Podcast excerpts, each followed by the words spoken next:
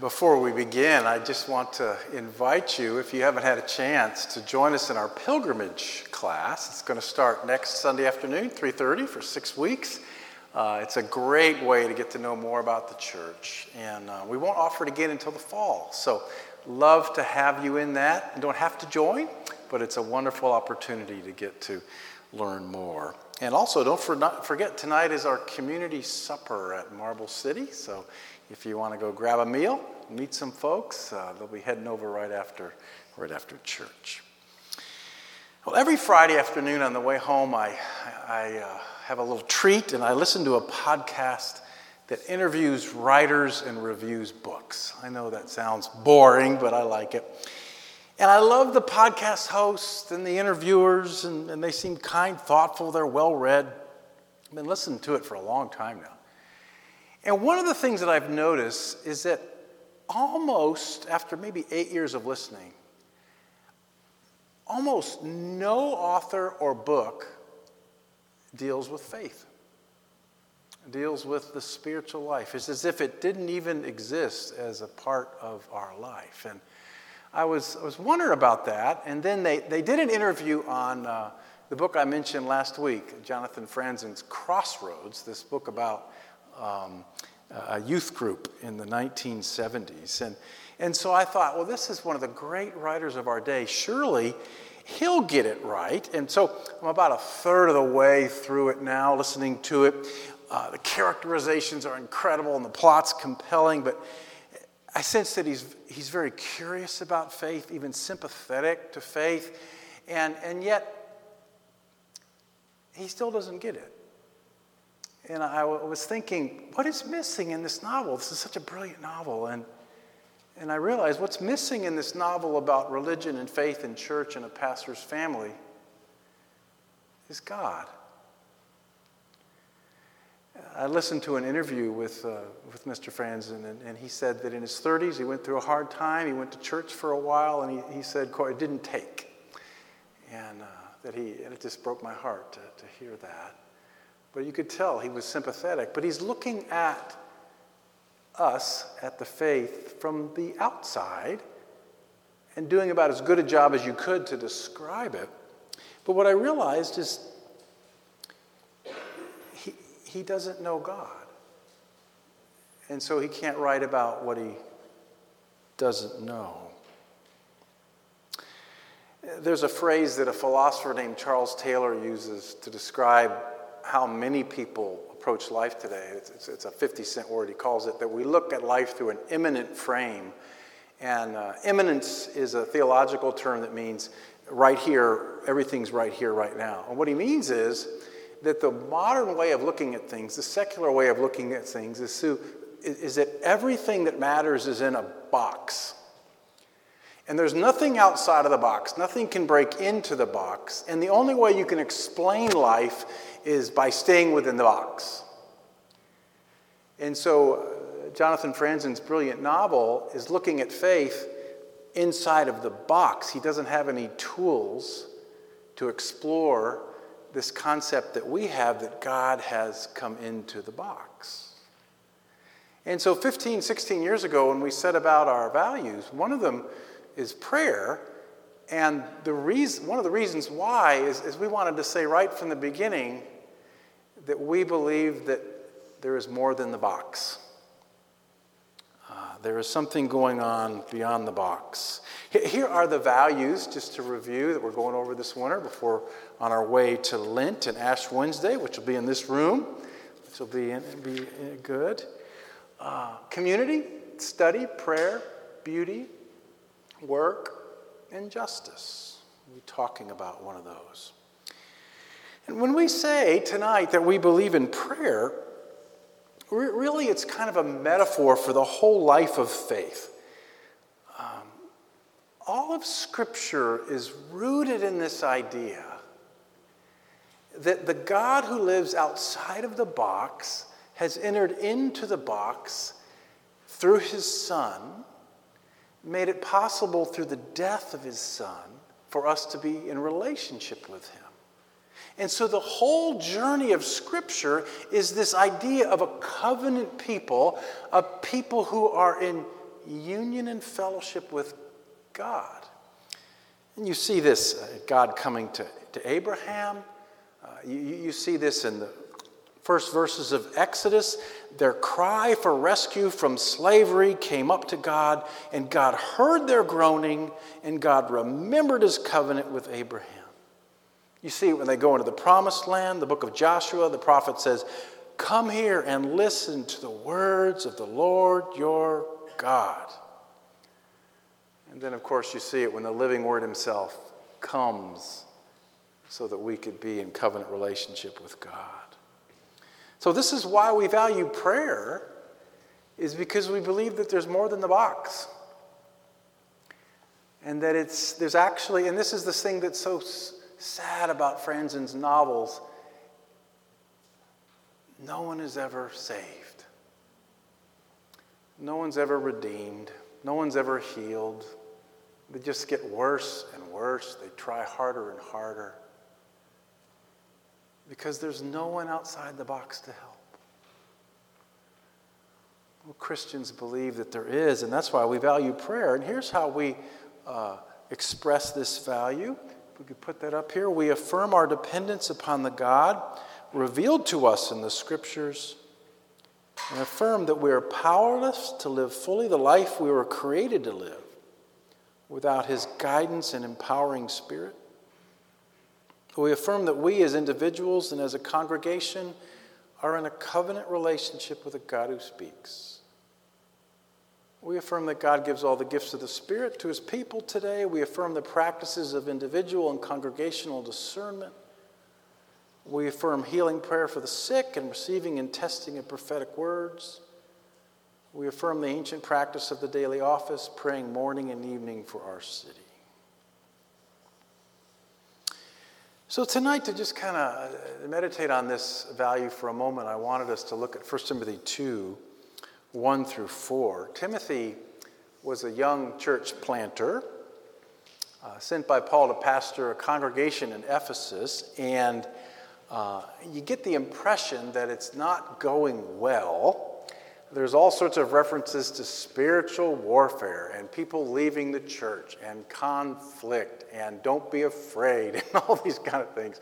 And you get the feeling that the young man had kind of fired off one of those Paul, why on earth did you send me here and can I have a transfer? And so the, this letter is written to a very anxious young pastor.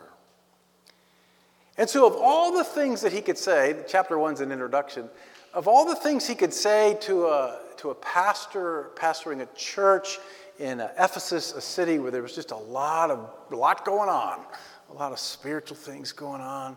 Uh, of all the things that he says, he says, first of all, pray.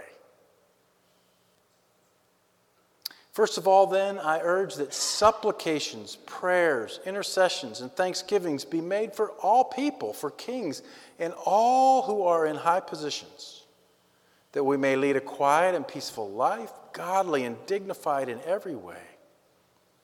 And this is good and it's pleasing in the sight of God our Savior, who desires all people to be saved and to come to the knowledge of the truth. Take a deep breath, Timothy. Let's get our priorities straight. First, pray. Well, shouldn't he have said, First Timothy, feed the poor? First Timothy, study the scripture. Well, he's going to get to that. But he says, No, no, no, let's step back here. First of all, pray. He describes four different kinds of prayer supplication, prayers, intercessions, thanksgiving. The scholars don't think these are technical terms for certain kinds of prayer. It's more the idea of pray any way you can, however you can, as often as you can. And I did a little study in the, in the New Testament. The early church was a praying church, lots of different ways that they prayed. And here's just a summary of it. This actually on Wednesday was going to be the sermon, but I thought, it was too much. so, um, fixed hour prayer is in there, congregational prayer, healing prayer.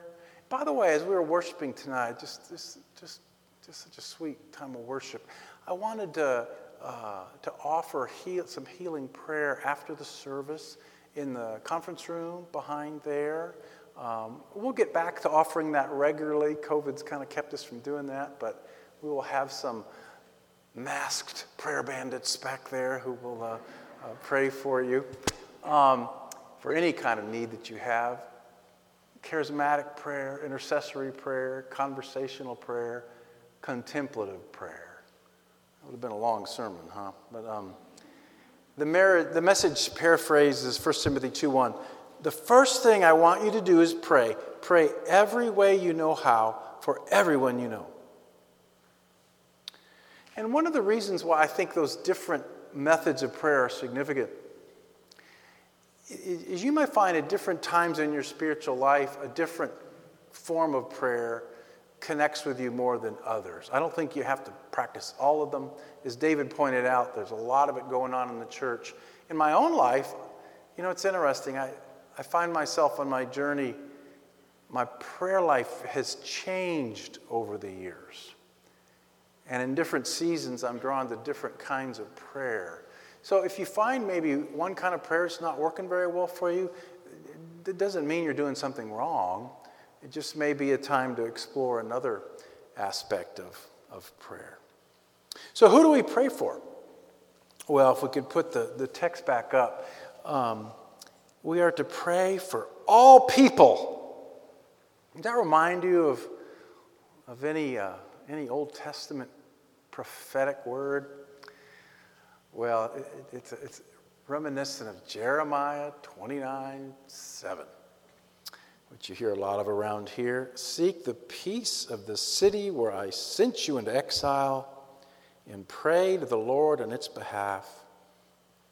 For in its peace you will find your peace. This is really a beautiful strategy of the Lord. Why does God send his people into a neighborhood? To seek its peace. What's a primary way we seek the peace of our neighborhood? we pray for it. Other things, yes, but first of all, we pray. We've been doing this for almost 18 years. Every week, usually no fireworks. Sometimes it's kind of boring, sometimes it's not. Week after week, for almost 18 years, we've been interceding for our neighbors. There's a wonderful little section in the newsletter. Um, and, and uh, by the way, I really encourage you, just as kind of a spiritual practice, to, to, to click on that and read it. It, it takes you less than two minutes. Uh, it's a great way to kind of stay connected to us, and Heath does a great job with it. Um, there's a new section we've started called the, the Front Porch, and uh, Kelly and Lisa are uh, uh editing it. And every week we're going to have a little different. Um, uh, story or insight, uh, uh, letting you know a little bit about our neighborhood, what God's doing here, what its story is, what some of its needs are. And it's a way to help you know how to serve our neighborhood and to pray for it. So, a primary gift that we give to our neighborhood is to pray for it. now, uh, let's go back to our passage again what, what happens when we do that? Well, we also pray for kings and all who are in high positions. We pray for the leaders. And then he describes what happens when a church prays. The first thing that happens is that the community around us experiences peace. Thanksgivings, prayers be made for all people. Skip ahead that we may lead a quiet and peaceful life prayer affects a community. Chaos is replaced by quiet. Reconciliation replaces violence. Love chases out hate. It's hard to measure that. And I would never want to say that, oh, we've done all this great prayer. I mean, goodness knows we, we've made a modest effort, but we've tried. But I think about this sometimes, and I say this just with gratefulness and humility. When, when, when God called us downtown, there was a lot of chaos downtown. It was struggling. There was a lot of drug dealing. There was a lot of pain. And one of the things God just asked us to do was to set up shop and pray there. And we did for 15 years. And I like to think in some small way, the, the renaissance of downtown Knoxville has been encouraged by your prayers, by our prayers, the prayers of many, many others. Prayer brings peace. Well, when we pray as a church, we, we please God. And Paul says this is good. It's pleasing in the sight of God our Savior. Uh, this is really counterintuitive, but one of the reasons we pray is because it brings pleasure to God. God is a father who loves to be with his children. And just as if I get in my car tonight and I have a, a text from my son that says, please call me, it won't, it won't take me 30 seconds to get on the phone because nothing gives me more pleasure than for my kids to call me. God finds so much pleasure when we just talk with him like we're doing tonight. I think our hymns are often prayers. I think tonight we were praying. Why, why would you come to a frigid night out and join in the prayers of the people? Why would you get on Zoom with a small group and pray? Why would you come uh, Saturday morning at 10 and walk with me around the neighborhood knowing whatever the weather? Why would you do that? Well, one reason is God has pleasure when we pray.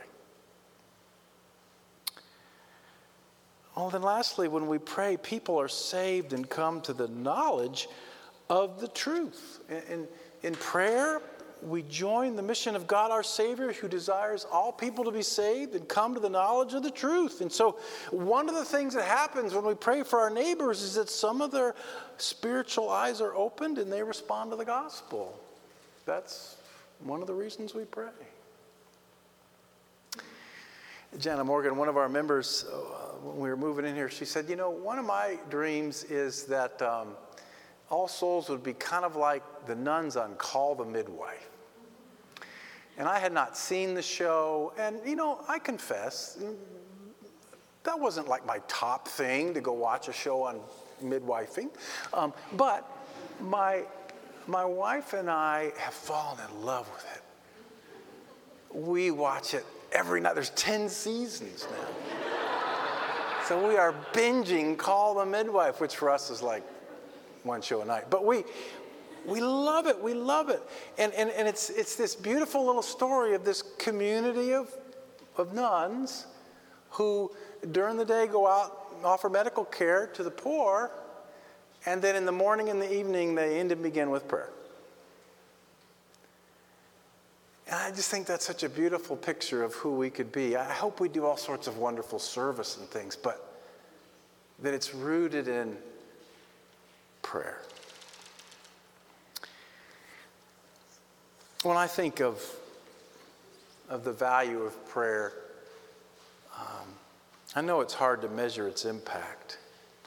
But whenever I think of this in our church, I remember an old story that comes to us from medieval Europe, and I'll I'll end with this. Um, many years ago, a community of monks began a small monastery on a hill overlooking a French village.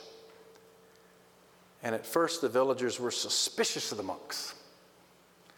The monks mostly kept to themselves, however, just devoting themselves to prayer up in the hill.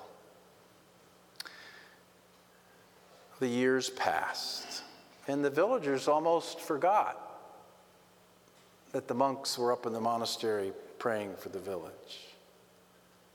Then one day a farmer came into the market, unloaded his cart, said to a friend, You know, I could swear I think my pumpkins are bigger now than they used to be. And his friend replied, You know, I, I'm almost certain that my cow gives more milk now than she used to.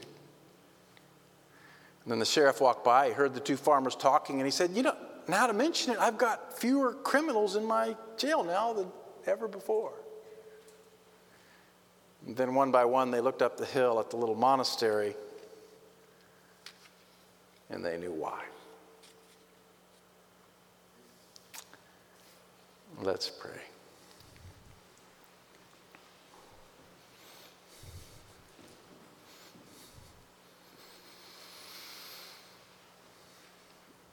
Lord, what a gift we can give to this little neighborhood the gift of prayer.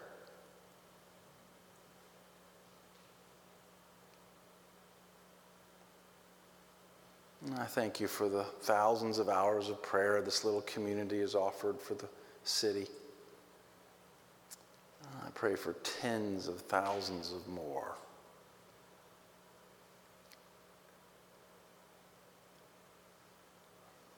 Lord, as Matt led us tonight, where the Spirit of the Lord is, there is healing. Where the Spirit of the Lord is, there is freedom.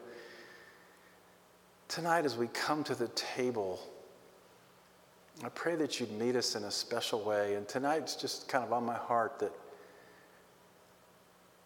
maybe those here with physical needs or emotional needs, even needs for maybe some encouragement or just to kind of sit and listen with the Lord for a little bit. I, I just pray for some, some good prayer back in our little conference room behind the, behind the worship sanctuary. Meet us, Lord, we pray tonight at your ta- table. In your name, amen. The Lord be with you. Lift up your hearts. Let us give